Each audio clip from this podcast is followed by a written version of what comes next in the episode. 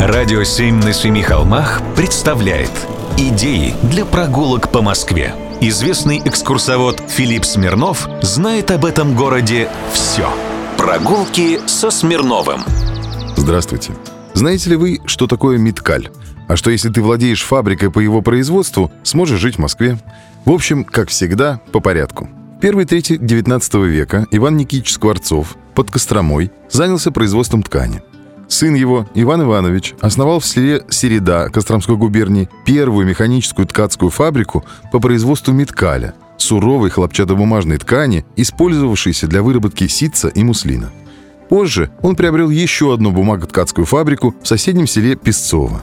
После смерти младшего Скворцова дело перешло к его дочери Матрёне Ивановне и ее мужу Петру Александровичу Павлову.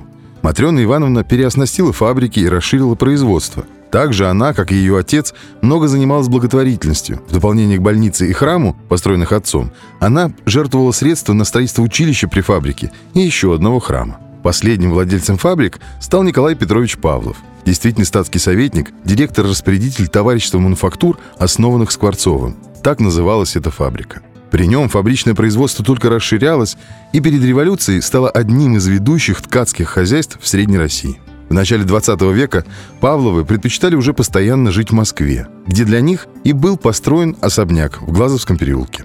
Двухэтажный особняк, увенчанный изящным куполом и облицованный двухцветной керамической плиткой, представляет собой интересный образец архитектуры в стиле модерн. Стоит он на углу Глазовского и Денежного переулка, и в нем уже больше полувека находится информационный центр Организации Объединенных Наций в Москве.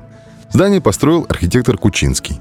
Звали его Станислав Домникович но некоторые источники приводят его имя как Сильвестр Дмитриевич. И вот это всегда было для меня загадкой. Об этом и думаю, проходя по Арбатским переулкам. Прогулки со Смирновым. Читайте на сайте radio7.ru. Слушайте каждые пятницу, субботу и воскресенье в эфире «Радио 7» на Семи холмах.